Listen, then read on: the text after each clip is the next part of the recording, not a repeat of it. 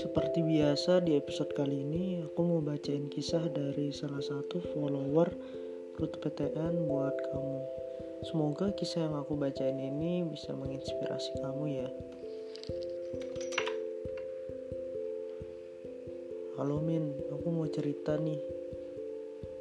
Aku nggak tahu cerita aku ini bisa menginspirasi atau enggak untuk orang banyak. Uh, sorry ada suara gangguan juga di sini karena lagi rame banget. Oke lanjut. Awalnya aku itu dari dulu niat banget untuk kuliah. Masih nggak tahu mau yang PTN atau PTS pas kelas 12 kami seangkatan mulai ada informasi dari teman-teman lain bahwa senam PTN udah dibuka dan sebentar lagi akan ditutup Perjuangan kami adalah ngelapori ke kepala sekolah biar sekolah juga buat akun dan pada waktu itu memang susah banget buat akun. Sampai-sampai tidur pun gak nyenyak. Setelah berusaha kami pun seangkatan yang berjumlah sekitar 30 siswa berhasil dan sekitar 15 siswa yang masuk kuota senam PTN dan saya pun berhasil masuk kuota tersebut sempet bingung mau ambil PTN mana karena saran dari orang tua jangan ambil PTN yang jauh-jauh. Terus sampai akhirnya saya ambil dua pilihan universitas yang berbeda dan prodi yang berbeda.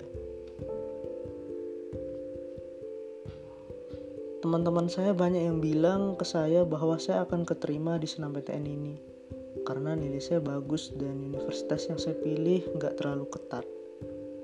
Dengar kata mereka, kepedean saya meningkat bahwa saya akan lolos nanti. Tibalah masa pengumuman senam PTN dan pada pukul 1 siang saya langsung buka dan saya mendapatkan lampu merah. Saya sempat heran dan saya cek pengumuman ini 3 HP dan hasilnya sama. Banyak teman-teman saya tanya pengumuman ini dan saya menjawab gak lulus dan mereka gak yakin. Dan mereka saranin aku ikut SBMPTN. Sempat nyerah aja karena ikut SBMPTN, aku harus berangkat apalagi di masa pandemi. Dan saya sendiri gak pernah berangkat sendiri. Dan setelah itu saya memutuskan saya mengikuti SBMPTN demi tujuan saya untuk kuliah. Saya belajar dengan seadanya, tanpa bimbel juga dan ikut TO yang gratisan aja dan mendapatkan nilai yang gak tinggi-tinggi amat. Pada tanggal 1 saya berangkat karena saya ujiannya tanggal 5 dan waktu itu juga keterbatasan transportasi yang sulit banget diakses. Saya mengikuti SBMPTN lalu terus saya pulang ke kampung halaman saya karena pengumuman SBMPTN itu kan sangat lama. Sempet nggak yakin lulus karena yang lulus SBMPTN pada tahun ini karena banyak yang nggak lulus. Jadinya itu yang buat saya nggak yakin untuk bisa lulus. Nah seperti itu. Mudahan bisa dipahami ya. Dan pada pengumuman SBMPTN saya mendapatkan warna hijau saya sangat senang dan mengurusi persyaratan. Dan setelah hampir dua bulan ini saya kuliah, saya berpikir untuk berhenti.